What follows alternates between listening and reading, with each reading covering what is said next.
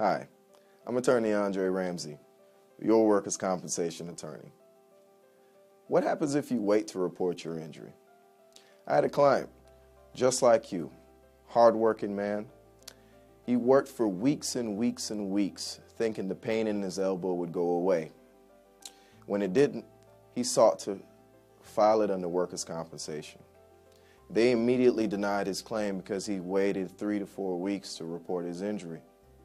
But the good news is that Georgia allows you 30 days to actually provide notice to your employer of the injury. Now, what you cost yourself by waiting after 30 days is they stand to deny your injury.